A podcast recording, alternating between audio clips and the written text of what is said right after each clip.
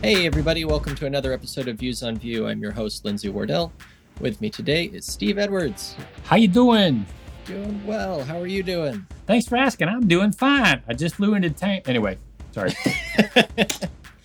for those of you who don't get that reference, that is a classic Bud Light commercial uh, off the "How you How you doing" guys from New Jersey from back like 90s, early 2000. I have it saved on YouTube. It's awesome commercial. Look it up. But that's what that is. I just anytime I hear "How you doing," I just can't resist going into that whole uh, that whole response. I'll Do put I a I'll put a I'll put a link in the show notes for it. Let's put it that way, and then you can appreciate it that much more. I was going to say, am I hearing an early pick in the episode? Uh, yeah, I might do it. Maybe I'll do that as a pick, and the, the both of them actually. Eh, We could just do the episode backwards. And now at this point, we're going to do We picks. do picks, gonna- right? Um, although, in a way, we are just doing a, an episode where we talk about picks.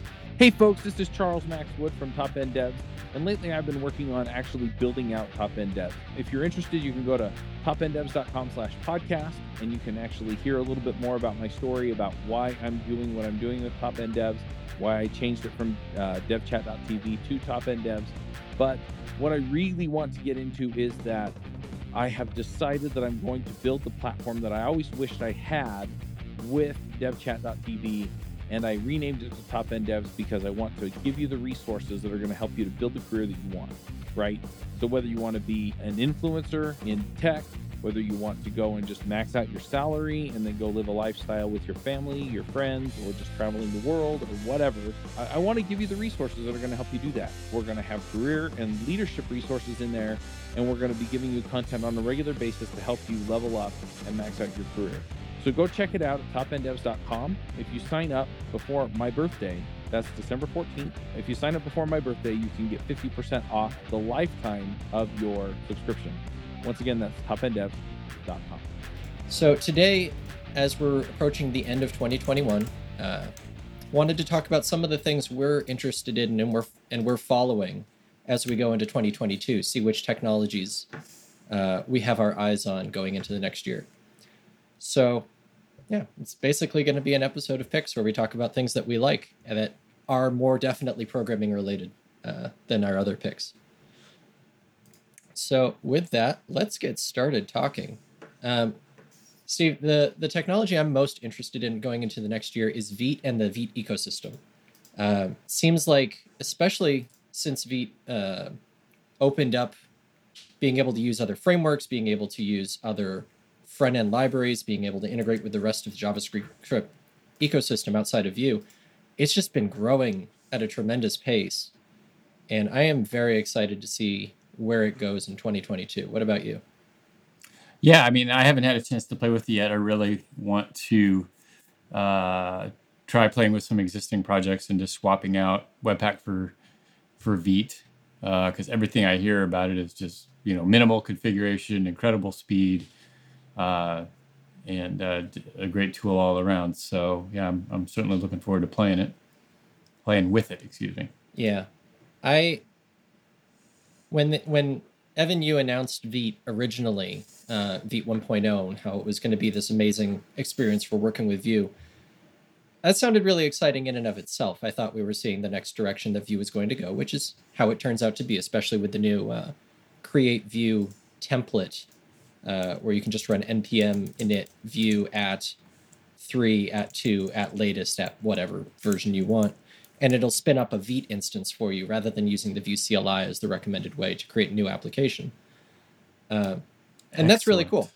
But being able to do the same type of thing where you can just spin up a Vite application using React, using Svelte, using Lit, using Solid, using whatever tooling you want is really amazing. Um, and there's so many options for pre-built templates if you go to the awesome Vite page on GitHub.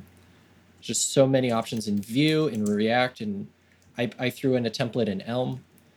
Um, I'm just really excited for the direction this is going. That we can have this more universal experience of this is the tool to use, and it's actually really, really good, not just better than what came before. I feel like this is like a solid technology that's going to be around for a while and we're not going to end up complaining about at the end of the day. Yeah, boy, there is a lot of Vite stuff out here, isn't there? Yeah. I mean, I, I will also acknowledge I was not in front end development when Gulp came around or when Webpack Oh, was boy. brand new. So I don't know personally how it felt to go from what was before to what came then. Um, but I feel like the difference between Webpack and Vite is more than Gulp to Webpack, for example, or nothing to Gulp. Uh, I feel like it really is a full developer experience, not just a tool for bundling code to deliver on the browser. Does that sound accurate? Yeah, I mean, it has to do with speed. I mean, it uses rollup for the bundling. So, you know, uh, just to go back in your history, yeah, you're forgetting Grunt. Uh, Oh, yeah. so Grunt was the first uh, task runner type of tool that I can remember using, and I remember just some monster configs uh, that you had to write to do that. And then you got Gulp when Gulp took more of the uh, pipeline approach to running tasks, where you know here's a task and and okay here's my output from that. Now I'm going to pass it to the next task and, and the next task and so on. Um, I remember working on some Angular JS applications uh, with Form.io that were using was either Grunt or Gulp, I can't remember, you know, to fire everything up and do all your bundling and stuff. So yeah, things have certainly come a long way. But you know, the the big I think the big attraction I think there's two main attractions that I've seen with Vite just from uh, listening to people talk about it and reading about it. Is one is the speed, uh, and the fact that you're using uh, existing capabilities instead of having to do it yourself. You don't have to reinvent the wheel, you know, because you're using the native uh, modules within a browser. And then two um, is the configuration. Um, Webpack configs, I think, are notorious for being rather large. Uh, they can be rather large, and uh, the comment that I hear quite a bit, and you've mentioned it as well, Lindsay, is that configuration is minimal. I mean, you can add more if you want, but to get it to work out of the box, it's, it's really pretty straightforward. Yeah, I was pleasantly surprised at how straightforward it was to configure. Um, as listeners know, I've been experimenting more and more with Elm, and that's what I work with at work. Uh, and getting Elm integrated into a Vite application is as easy as bringing in a plugin and adding it to your list of plugins. There's nothing else to do. Um, and that was very much not the case in Webpack. And I would imagine other uh, special file formats, other frameworks had the same problem where getting it configured in Webpack is just a little bit more work. It's a little bit more verbose, but with Vite, it's just you plug it in. There you go. Congratulations. You can use whatever you want now. And the same goes for Vue and React as well. So for the plugins, is it just a matter of uh, there's like a config file, and you say, okay, use this plugin, incorporate it, and and it pulls it in? Yeah. Um, I don't remember the name of the plugin off the top of my head. I think it's Vite plugin Elm in this case. Uh, and you just about import offhand? that. What was that? I, what about offhand? I always check both places, oh yeah, got to check both. Um, top of my head and offhand. I believe it is Vite plugin Elm. That would make sense to me. And what in your config file, you just import. I, I declare it as import Elm plugin from whatever the plugin name is. And then in your Vite config, there is uh, an array that you can set called plugins, and that's where you would put like the Vue compiler. So if you're using a Vue template, that's where you'll find Vue, and you just do the same thing. You, uh, you invoke Elm plugin as a function. It returns all of the configuration into the Vite uh, plugin array, and you're done. At that point, you can import Elm files just like you can JavaScript files and Vue files, and interact with them directly rather than having to compile the Elm to JavaScript first and then import the JavaScript. So it just removes that extra pain step of having to run two compilers at once. Yeah, so it looks like according to the Vite plugin API documentation, they just extend rollup uh, plugin interface and they just add some. It's basically a wrapper, is what it looks like. They Yeah. add some some extra Vite specific options. Yeah, and I think they specify in there if you're writing a plugin for Vite and you don't use any of the Vite uh, APIs, you should probably just call it a rollup plugin Mhm. because it's compatible with both. But if you use anything Vite specific, they ask you to name it as a Vite plugin instead. Mhm. Yeah, I, am just so excited about Vite. Um, I saw on Twitter the syntax people, uh, Wes and Scott, were talking like, "What are your predictions for 2022?" And one of mine was Create React app migrates to using Vite instead of Webpack because I think Vite's going to take over. Uh, I think it's going to be the way that developers want to work with at least the front end code. I don't think it handles back end yet, but at least for working in front end environments, Vite is amazing. And if you haven't tried it yet, I definitely recommend it. Now, from a Vue standpoint, correct me if I'm wrong, but doesn't Vite only work with Vue 3? Uh, no. Vite Or is there a support Vue 2. Bridge. Okay. For some reason, I thought there was a uh, limitation like that. Oh, I think there's a bridge or some sort of plugin library or something that you use to. There is a specific plugin. So if you go on npm, you'll find it under Vite plugin Vue 2.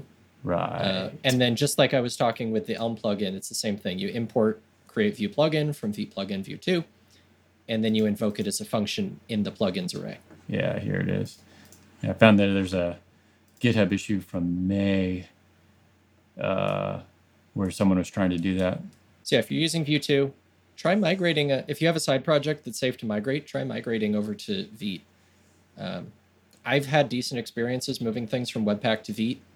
Uh, it's mostly just a copy paste because the Vue code all stays the same. It's just how you incorporate it into the application that changes. Uh, so it should be a smooth experience. Uh, if you do that, reach out. Let us know how it goes. I think my uh, on on the note of Vite though, my next most interesting technology is the Vitest library, uh, which was created by Anthony Fu and Patak uh, over from the, the Vite core team. There was a discussion internally, and I, I believe the story goes that Evan You was like, you know, it'd be really cool if we had a test runner in Vite that was that was Vite native, like not just just being able to support Vite, but actually something built for Vite. And within a week, Anthony Fu had set up Vitest internally and was demoing it with a whole slew of features. Vitest, how do you Uh, spell that? V I T E S T. Okay, so it is that. On a side note, I often wonder uh, if Anthony Fu gets many joke questions about if he works with somebody whose last name is Barr. Ha! Only from people named Baz. Uh, those are the things that pop into my head when I hear certain names. But Yep. Anyway, So Vitest, if you go to v vitest.dev, v i t e s t.dev, you'll find it. Yep. It is still in development. It is not production ready, and they're very quick to say that. I mean, it's only been in development, I think, less than a month at this point.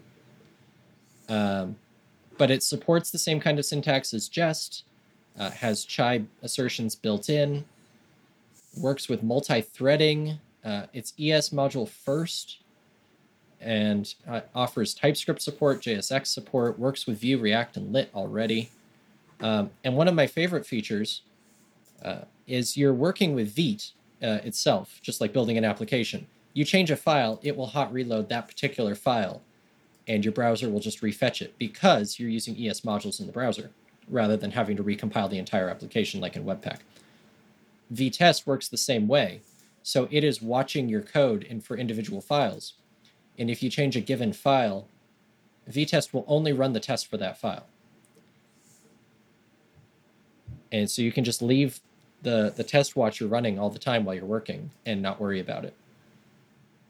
So I am very excited about this project. Unfortunately, I haven't been able to test it too much myself, but I am looking for project where I can just stick it in and start writing some tests. so you're looking for time to test the testing. I need to test the tester. Yes. Yeah, I'm going through commits. Uh, first commit was 19 days ago. Yeah, that sounds accurate. And if you look at the commits, it's like there's a bunch every day. A lot of them releases. Looks like he does a yeah, yeah. There's, some heavy work going on there. Yeah, and there's there is a Discord community. Um, I don't remember if it's 100% public or you have to be a sponsor of either Anthony or Patak. Uh, but there is a Discord community that you can join, and the collaboration on there has been amazing to watch. Um, I I had again I haven't had a huge opportunity, but I can just see the discussions going back and forth. People going through the docs, people going through the test the the test runner itself, and just trying to make this thing the best it can be and especially given the short period of time in 19 days that's incredible that they have all of these features and it's in the state that it is. Uh, I've already seen a number of uh, developers, including some that we've had on the podcast, saying as soon as they have a moment, they're going to be switching all of their tests over to Vitest, even though it's only in development at this point. So it's based on Jest, is that right? It uses the Jest syntax. Uh, Jest I believe syntax, it okay. is completely custom written. Uh, Jest is also working on a, a port to work with Vite because it is definitely reliant on old old ways of doing things uh, pre Vite. But Right. uh, this one is homegrown from the Vite ecosystem specifically for this use case. Uh-huh. Yeah, those those are two that I'm very excited about. I think the Vite ecosystem in general, I feel, is going to continue to change how Vue is uh, incorporated into applications. I'm especially interested in using something like Vite on the front end with an inertia application. Um, There you go. yeah, there, there's my- some nice there's some nice integrations, like with Ruby, for example. There's a there's the Vite Ruby plugin from the creator of uh, Iles as well, and that's really nice to work with. I only set up like a demo application, but getting Vite incorporated into Ruby instead of using Webpacker is so nice to work with. And then throw inertia on top of it, I bet it would just be amazing. Um, and Yeah, I I've think there's Laravel integrations too. Yeah, I've got a couple of inertia apps. So my- one I've been doing a bunch of work on is just sort of sitting waiting for some feedback, and another one that I just spun up. But I was uh, I would I've been thinking that for a while too because it uses Webpack. Just be awesome to have one of those uh, out of the box with uh, with Vite. So yeah, I'm gonna have to give that a try when I have some days off. Yeah. So, Steve, what technologies are you interested in right now? Uh, it's been interesting watching. I don't know. I mean, inertia is the one I'm playing with right now. You know, when I have time, and I've got some other side work that I do for other people. Sort of takes my time. Um, it's been interesting watching all the tools coming out uh, that are, um, you know, sort of JavaScript renderers with varying layers on top for the front end, whether you're talking about, you know, Astro, or you're talking about Iles. Um, I was recently listening to a podcast by a recent guest, uh, Andrew Welch from DevMode FM, where they're talking about HTMX and intercooler. Um, and that, you know, is very sort of a competitor. The way he described it was sort of a competitor of Alpine. There's some slight differences, but uh, they're sort of doing the same thing. Um, so yeah, a lot of those those tools that allow you to to mix and match and and sort of build build your own monolith, I guess is the is sort of the uh, correct way to put it. Uh, but yeah, that's that's sort of what I've been keeping my eye on and and listening to for sure. Yeah, intercooler looks really interesting. Looking through it, it looked like rather than interacting directly in the the browser, like where Alpine is is setting actual JavaScript in the browser, intercooler was at least the part I was looking at was sending HTTP requests just by setting attributes on buttons and things. So Right. you click you click on a button and it sends a request out to the server. That looked like a really cool way to handle it rather than having to set up your own fetch request and then posting it yourself. Yeah, I'm looking at the documentation here. Yeah, there's, there's so many tools, so little time to play with them all. I guess. Oh yeah. you sort of got to figure, you know, what's going to work best for your situation and and play with that. Absolutely. I, I really like like you were saying this idea of I think you described it as build your own monolith where in the in the olden days which weren't that long ago at all and still exist today but in the olden days Way back Uh, when. way back way back when tomorrow or something all of your logic all of your your code was basically in the template.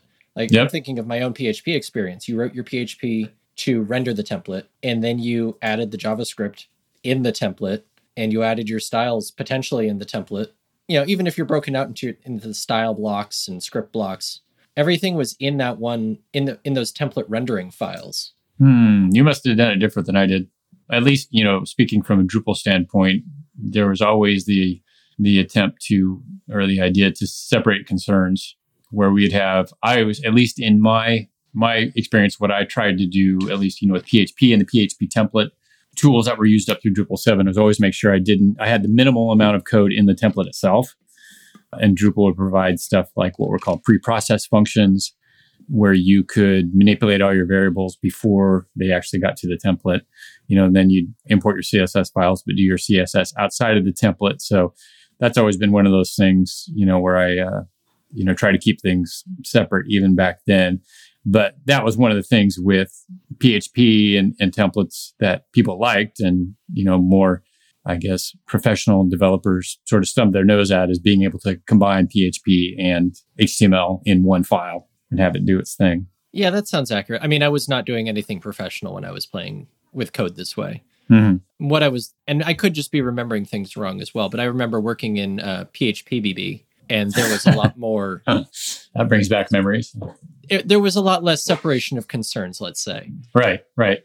And I think there was still some pre processing involved because I didn't write any JavaScript, and I'm very certain that I wasn't actually writing PHP half the time because it was doing the pre-processing. But all of the the logic, all of the I mean, maybe not all the CSS was there because CSS always lived in its own file, but so much was sitting in the template I felt when I was working in PHP Mhm. that it for me as as somebody who wasn't a professional at the time made it really easy to work with different parts of the application because it was all right there.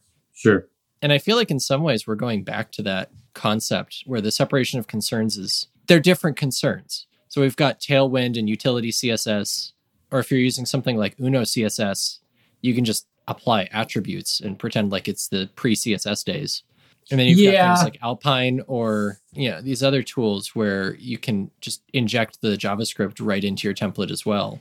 Yeah, So I think interesting. Well, there's, I mean, a couple of things there. One, the Alpine stuff, that's pretty light. You know, that's, you know, it's sort of a sprinkling thing here. We're going to do this here, there, this here. And with uh, Tailwind, yeah, you're adding classes, but the class definitions are somewhere else. Okay. They're not, it's not like you're defining your classes all within your template. You know, you've got your config files and all the CSS files that go along with Tailwind somewhere else. So yeah, I don't know if I'd call it combining more of extrapolating. Well, that, that's Um, why I was specifically thinking of something like Uno CSS, where it's the same idea at the end as Tailwind, where your config file is somewhere else. But with Uno, it feels like you're writing attributes on your HTML elements, which is kind of what what's it called Alpine is doing with JavaScript, where you add the the same kind of directives or bindings that we have in Vue to HTML elements. Mhm. So I, I feel like it's a lot more HTML centered than we have been, I think is where I'm getting at. And that's something that I feel is more how things used to be done before tooling and standardization came over the last decade. Yeah, I guess. I mean, if you think about it, everything's HTML centered because that's what the browser reads. no matter no matter what you're doing behind the scenes, in the end, you got to have the HTML, or the browser is just not going to read it. Yeah, that's true. I'm just thinking if it feels like, especially with these tools, like use, again using Tailwind as the or not Tailwind, um, Uno and Utility CSS as an example, and then Alpine, you can just have a straight .html file and then sprinkle on all of these attributes. Whereas with some of the tooling that we've seen, uh, using Drupal as an example, you're generating a template. And then all of your logic is happening in PHP or in JavaScript if you're using it. Right. Um, same Right. same is true in React or Vue. Like we're using more or less HTML, but we're not really thinking in HTML. We're thinking in VDOM and we're thinking in Vue directives.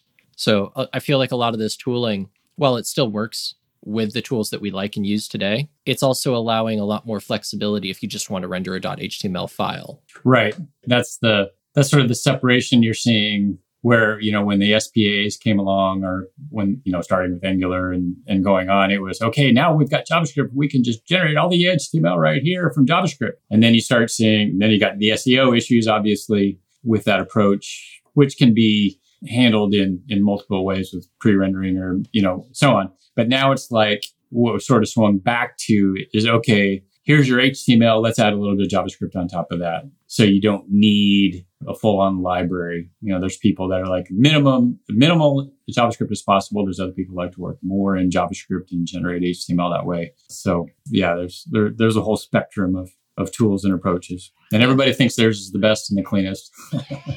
Wait till I release my new framework. You've never Right. seen anything as clean as that. Uh, it's called blankpage.js. no, I mean, I really like Al- both Alpine and Tailwind for in general, but one of the specific uses I found initially was I had to render an HTML page with some minor interactions, just like opening and closing accordions, minor stuff like that. But I had to render that page in a different application. And we had gone back and forth. Am I just going to send you JSON and you're going to render it, or are we going to render it for you? We decided to render it because it was our piece of application. We wanted to integrate our app into theirs and we wanted it to look a certain way. So rather than force them to to build their app to our spec, we just sent them HTML with CSS and JavaScript. And I was sending I sorry, I was sending that from uh, Java backend in this case. And I didn't want to integrate all of the front end tooling that we have to deal with just for a single page, like a single static page with just minor interactions. So it was really easy to sprinkle on utility CSS and utility JavaScript basically with Alpine and just ship that over. Felt like it was a really nice development experience and a really easy way to integrate our apps. Hi, this is Charles Max Wood from Top End Devs. And lately I've been coaching some people on starting some podcasts and in some cases just taking their career to the next level you know whether you're beginner going to intermediate intermediate going to advanced whether you're trying to get noticed in the community or go freelance i've been helping these folks figure out how to get in front of people how to build relationships and how to build their careers and max out and, and just go to the next level so if you're interested in talking to me and having me help you go to the next level go to topenddevs.com slash coaching i will give you a one hour free session where we can figure out what you're trying to do, where you're trying to go, and figure out what the next steps are. And then from there, we can figure out how to get you to the place you want to go. So once again, that's topenddevs.com slash coaching. Well, then the other interesting thing is the approach. And, you know, in terms of specifications and additions to the standards, HTML tends to move much slower than JavaScript and and so on. And so, but what you see is new stuff being added and people wanting to add new stuff to HTML so you don't have to do it with JavaScript. So one example that I've seen out there is, you know, an accordion type of feature to HTML. So you could just have an HTML tag accordion and then, you know, your tags in there appropriately and then the browser handles it. And, you know, obviously with any request to add something to the base like that, there's all kinds of different use cases and you got to figure out how to do it best and so on. So there's a lot of intricacy and a lot of thought involved, but that's what people seem to want. And, and it makes sense because then right out of the box, you've already got everything you need. Just do this and this and this. You don't have to import a bunch of JavaScript and slow your site down. So that's easier for everybody, but it's not, hey, let's slap in an accordion tag. We'll do this and this. Hey, we're good to go. right. You've got cases at the wazoo that you got to consider and think about. And so it takes time and work, but that's, you see that a lot too. Add stuff to the browser. And really all it does is shift the work from one group to the other. oh, absolutely. It shifts it from the, the web developers and the people writing the code to the people writing code for the browsers and having them have to handle not only their use case, but a use case for a bazillion other people. So, and then we get angry when they don't implement it at the right speed or right. in the right way that we want. Right. Yeah. It's all a mess. Speaking of just slapping in an accordion tag into your browser, how do you feel about web components going forward into 2022? I feel like 2021 has been a pretty decent year for them, all things considered. I know the latest version of Lit came out, which is fully built on web components and seems mm-hmm. really nice. They've got, I think they even have some server side rendering support in Lit, not web components themselves. Mm-hmm. Vue now supports creating web components just with Vue, writing standard Vue code, which is pretty nice. I know Svelte does the same thing. I think React in React 18 is going to be supporting it too. I'm not sure.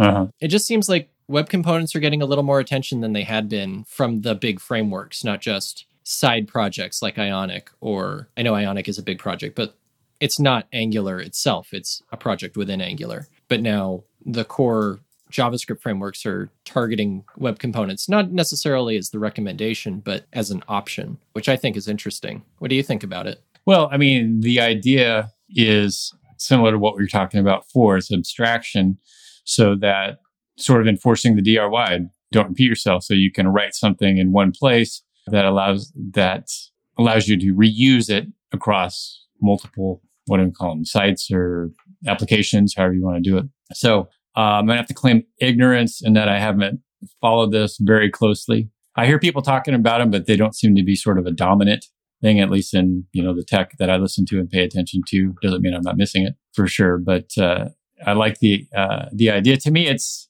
I mean, it's it's just taking what we already know from JavaScript framework and extracting it. Because what are you doing? You're creating a component, an HTML element that you can use in other places, right? You know, it's like if you're in a Vue app, you write a component, you know, that has such a name, and then you can reuse it and call it from various places in your application. So the same, I think, just extracted outside of, of your app. Yeah. And I, I think there's some interest specifically because these components can be used outside of a respective front end framework. So if I'm working on a team that has a legacy application that was built in Rails, we've got a new application that's all server side rendering using, I don't know, React or Vue or something.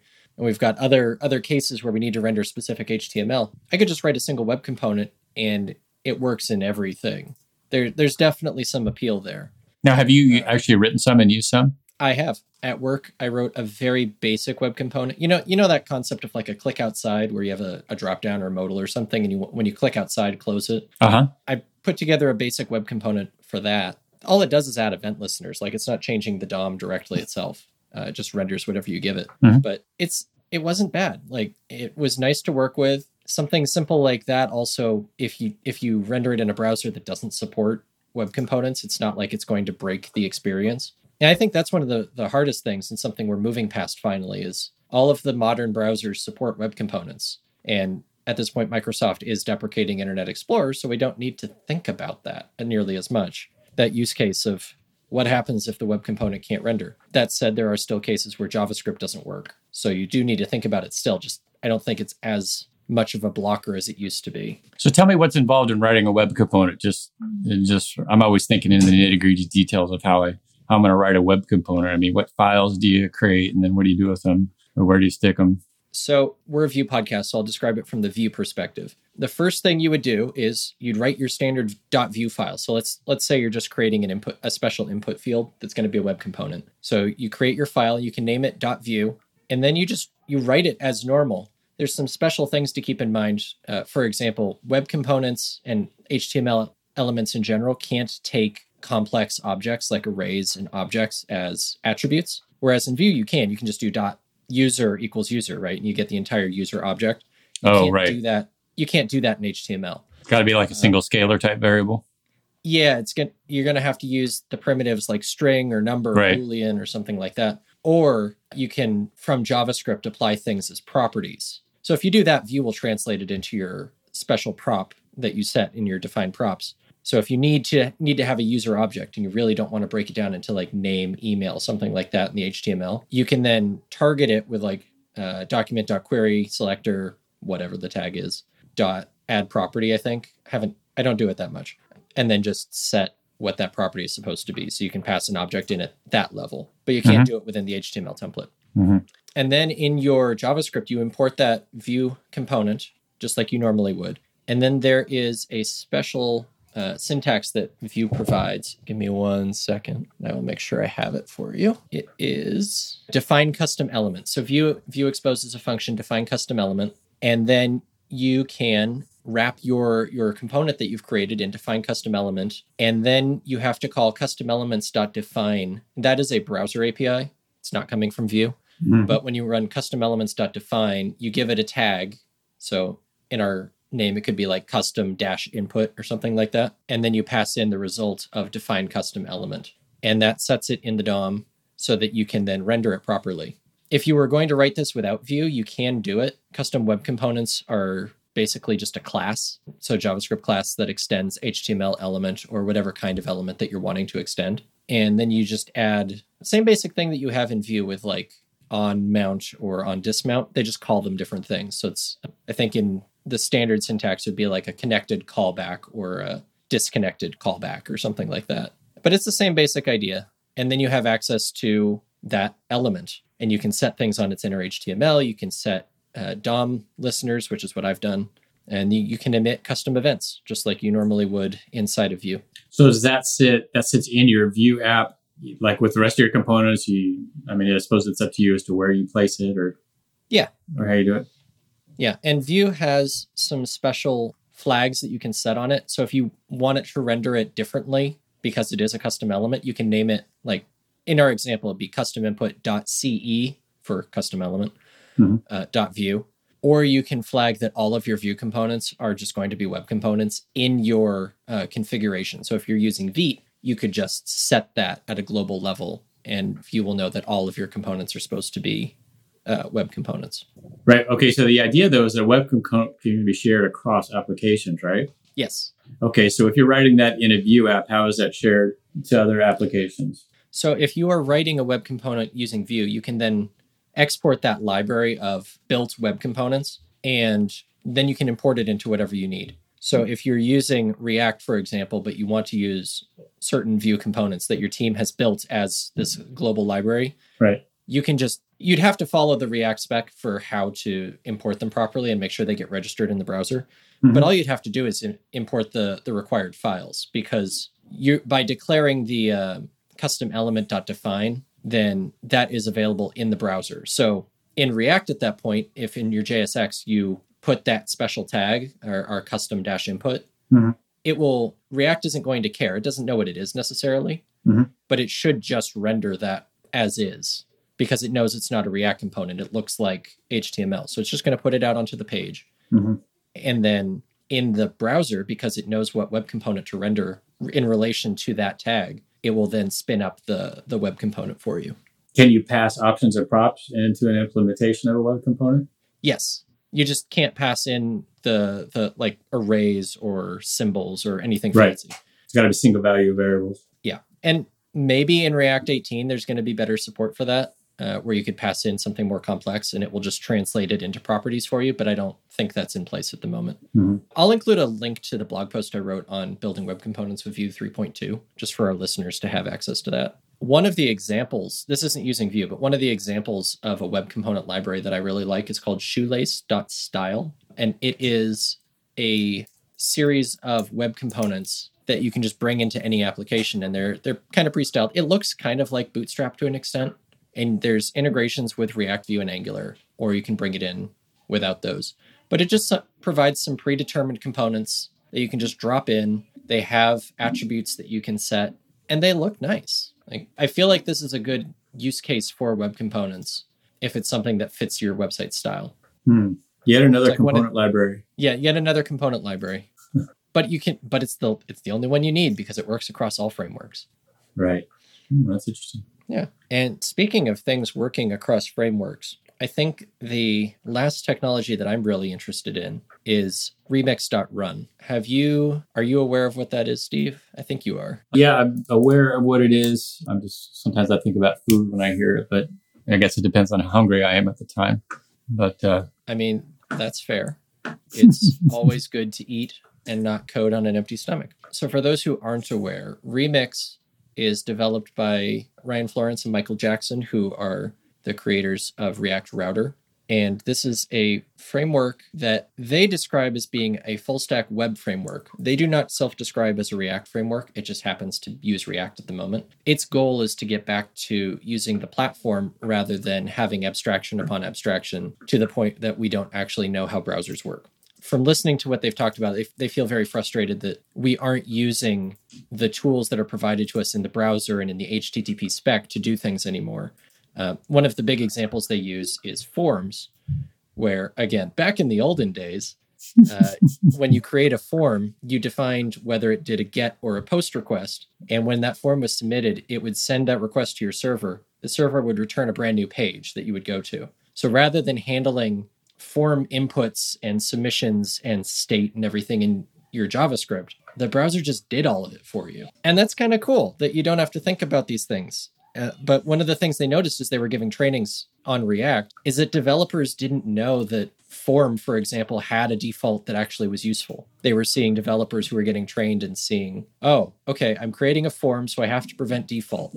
I don't know why. I guess I just need to prevent default. So the goal of Remix is to get back to the the, the core of what the web platform is and use the actual spec that it provides to do all of the things that we need today. One of the cool things is because it uses the the default get and post idea of forms, for example, it doesn't have an exposed API necessarily. You're just writing pages. Again, this is kind of going back to how things used to be with PHP, where you just write a page. That page handles what you do when there's a get request and what you do when there's a post request and you do the same thing. It's all in JavaScript. And in this case, it's using React as the front end.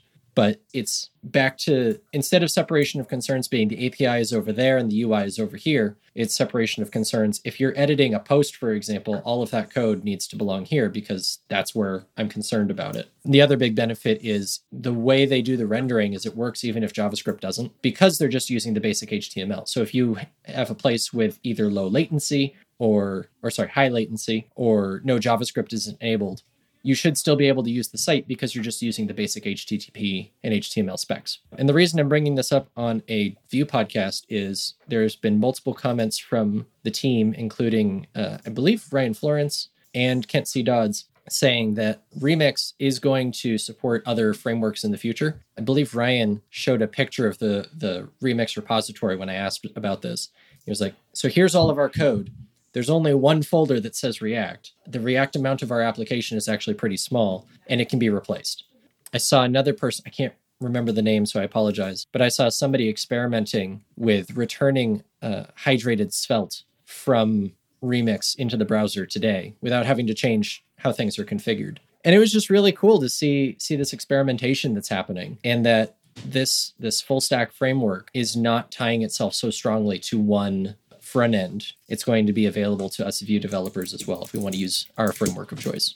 You know, the one of the things that I, I was just looking through the the Remix site and speaking for myself, uh, I think one of the things most attractive about it is their tutorial is a jokes app. It looks like there's a video that Kent C. Dodds walks you through creating a jokes app with Remix. So that alone makes it very attractive. I'll say their docs are also very punny on themselves. Uh, Ooh, are they? There's at least, yeah. So for a bit on Twitter after they went open source, people were a little concerned because there was this joke about we use let instead of const because it's three letters instead of five. Uh, you can use what you want. There was another, I can't remember where what it was exactly, but you know, as often happens in full stack frameworks, uh, there was a, an example of how you could write a blog with this. Of course.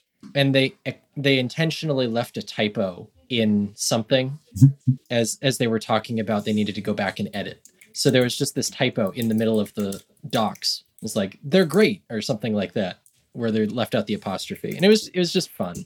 And you could tell because of the context that it was done intentionally. It wasn't a oops that's funny and ha maybe we should leave it. It was it, it felt very authentic that it was supposed to be there. So I, I feel like they're having fun while working on this. It's not just oh this is the way things should be follow us. They're they're really putting their their heart and soul into this kind of project. Well, you're talking about that the let versus const. To me, that's almost like a tabs versus spaces debate anymore. It's like, oh, you know, yeah. it's like the dogma, one versus the other. We were recording JavaScript yes JavaScript Jabber yesterday and a couple of the people got on like this five minute thing about const versus let. And, okay, sounds good. Thanks. yep. Quick, Steve. Do you prefer tabs, spaces, or semicolons? Well, that's a non sequitur. I mean, I mean, semicolons are separate from tabs or spaces. I'm a spaces guy myself, and I prefer to use semicolons for purposes of clarity. I do recall one time hearing an interview with Douglas Crockford. I believe it was Douglas Crockford, old time JavaScript guru, who talked about there's a good reason to use semicolons because sometimes a compiler might not handle things correctly without a definite end. And I don't remember the details, but anyway, spaces and semicolons, yes. I had seen at least one joke, I think, where somebody had replaced all of the spaces with semicolons and they they had shown what it would look like if you were using semicolons to do tabbing. It was it was horrifying. horrifying. That's uh that sounds quite extreme. It was tabifying. What was I going to say? Yeah, I agree. the The debate is something to debate about. It's not something that's really worth spending energy on, which is why we're spending energy on it instead of you. Hmm. Yeah. So those are the technologies that I'm really interested in going into 2022. I really look forward to see what happens in the Vite world. Really excited to see Remix go cross platform. Excited about, about web components. And I'm also excited to see where the, the splashes of JavaScript go, like you were talking about, Steve. Yeah, yeah, that's certainly interesting. I, you know, for so long, you know, after coming to the front end side, I've always been so focused on, you know, first thing that always comes to mind with stuff like that is, well, how do you make API calls and how do you get data to your front end from the server and and so on. But yeah, there's certainly any number of things that you don't need to do that. You know, where you, I want to show this and this and maybe move this around and hide or show this and that kind of stuff. That that certainly uh, would work well. I remember being so confused um, when I was starting with C sharp Uh, I think I was just doing like an ASP.NET app and I had integrated Knockout into it. And I had managed to get data from the C sharp layer into the browser and I'd loaded it. And I was just like, okay, now how do I get it back? how, do, how do I get it back into the C sharp? And and person I was working with was like, yeah, don't worry about that right now. It's, you're doing great. You got it into the browser. That's wonderful. Take the rest of the day off. Take yeah, take the day off. You're doing fine. So it was. and it's five I, o'clock. I am looking forward to the the fact that we're moving more and more to the point where things are feeling more seamless. Uh, whether that's the Fetch API is just really easy to work with, or you're using GraphQL, or you're using something like Remix where the data is just there for you. Seems really nice. Do you have any final points you'd like to talk about, Steve? Any other technologies? Uh, nope, not at the moment. I think we've addressed any of the the relevant stuff, at least in my world. Let's put it that way. I'm fortunately mired down in Vue 2 for a lot of my stuff right now, so any chances to get into Vue 3 and some of these other technologies are are somewhat limited. But got to focus on what pays the bills, you know. That makes sense. Oh, here's a prediction for 2022. It's, it's it's going on a limb, but I bet Vue 3 is going to become the latest branch on npm in 2022. I don't know, man. You're sort of going out on a limb there. I just have this feeling. I, I think it'll stop being next. It's going to be latest uh, by the end of 2022. But we'll see. At this point, do we do we want to do picks, Steve? We've we've kind of picked things as we went. Oh, come on. I always have picks to do. All right, let's do picks. Hey, folks, it's Charles Max Wood, and I just wanted to jump on real quick and let you know that I am putting together a podcasting course. I get asked all the time. I've been coaching people for the last six months. How do you start a podcast? How do you put it together? What do I need in order to get it going, et cetera, et cetera, et cetera. Um, I've put together the curriculum and I did it through coaching a whole bunch of people, and now I want to share it with you. You can go check out the course. It's actually going to be a masterclass. It's going to be a four week masterclass where I actually walk you through the entire process of launching a terrific sounding podcast and putting together content that people want to listen to. And you can find it at podcastbootcamp.io.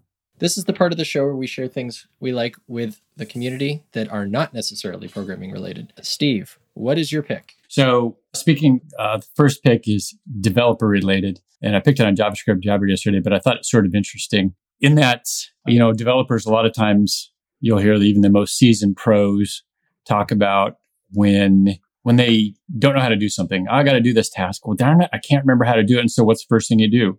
You sort of Google it, right? And so, I found this, came across this blog post on Hacker News by a developer named Sophie Koonin, K O O N I N. She has a site at localghost.dev, and she for a week she recorded everything that she Googled as a professional software engineer.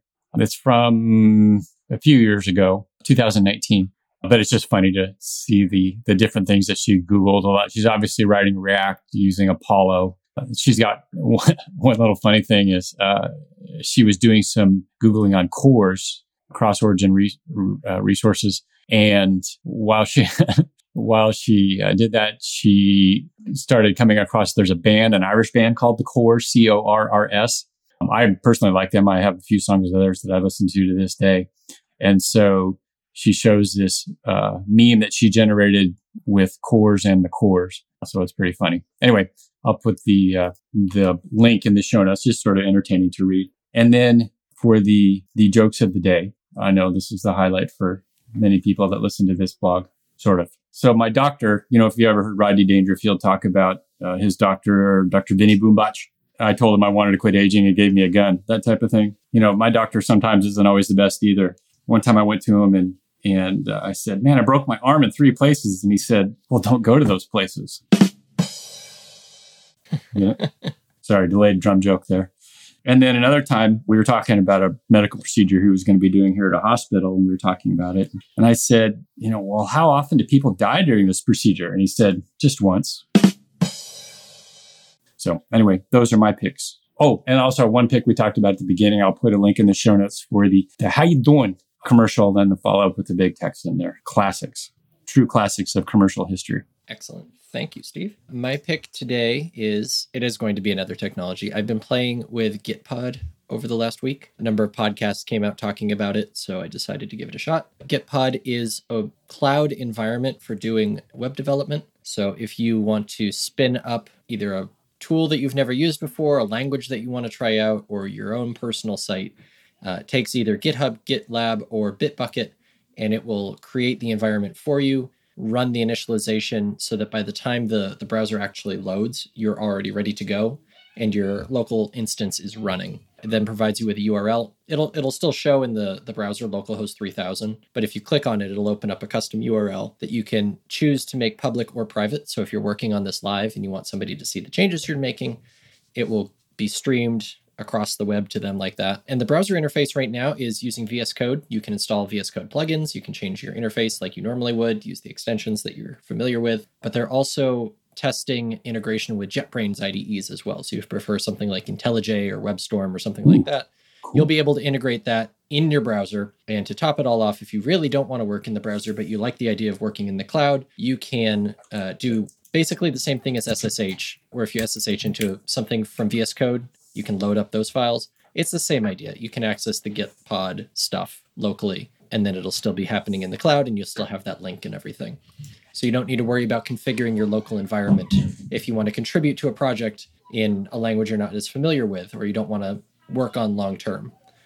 Um, another example that they give is if you're doing uh, pull requests, then you can spin up a specific workspace for that pull request rather than having to git stash your current work and try and jump between branches. So that's really cool. You know, now that you mentioned that, I, there was the one technology that I was going to mention, and we could probably cover it later, is because it's still in beta and I don't have access. Is Copilot from ah, GitHub? Yeah. You know, that's uh, I've heard other people talk about it extensively and and how it auto suggests like whole functions for you and you know just tons of suggestions and got some kind of that's an interesting thing to to watch it well. I know there's there was uh, certainly controversy around it and that should github be using stuff from everybody's repositories for for somebody else and is it going to take people's jobs and that kind of stuff. But for those who have used it it seems to be uh, once you get used to it and integrated it's it's a quite useful tool. I i have been mostly satisfied using copilot. Oh you've, you've um, you're in the beta I'm in the beta. I mm. I got it near the beginning. I thought I was surprised people hadn't gotten in yet. You must yeah, be extra special. It's really nice to work with. That said, it does have some some hiccups. At least at the beginning, it didn't have as much context for Vue over React. So if I was trying to do something with, uh, for example, a ref or a, a, custom, a composable in Vue three, it would try to treat it like a use state call in React and expect it to return an array. So there were some little things like that working. That's called me. framework bias. That's not fair. Yeah, come on, GitHub, don't make me use React. Let me use what I want. Um, but overall, it's been really nice, and it's gotten better over time. Uh, occasionally, it will get into some very interesting loops uh, where I think uh, Scott Tolinski has put out some pictures on Twitter about it, where it'll think you're importing. You'll, you'll start typing an import for one thing, and it'll import like 50 others that aren't actually part of your project. Because it's seen something like this before and all we can hope is that nobody's actually writing code that way. Um, but in general it's been nice. It it does feel like the, the way I've described it before is it feels like somebody is is doing a, a pair programming session with you and they're just kind of throwing all the ideas in their head at you at once. So you start writing a function it's like, hey, you could do it this way you you keep going and they might change their mind and be like no do it this other way instead. Which as as an elm developer it can be interesting because the elm compiler is also in that sense.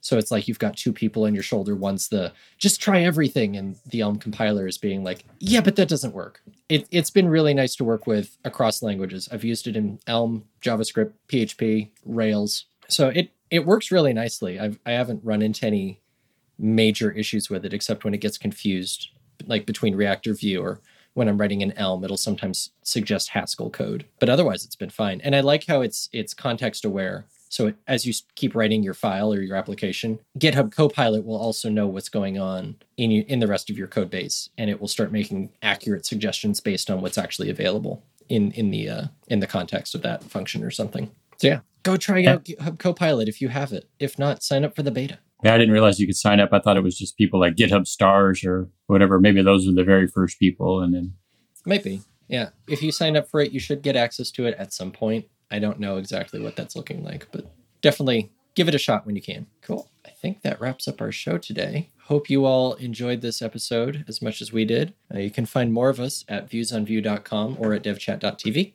can also find us on Twitter at viewsonvue. You can find myself on Twitter at Lindsay K. Wardell and Steve on Twitter at Wonder95. Hope you have a great day. We'll see you again next week. And if this comes out still in 2021, have a great 2022. Adios. Bandwidth for this segment is provided by CacheFly, the world's fastest CDN. Deliver your content fast with CacheFly. Visit C A C H E F L Y dot com to learn more.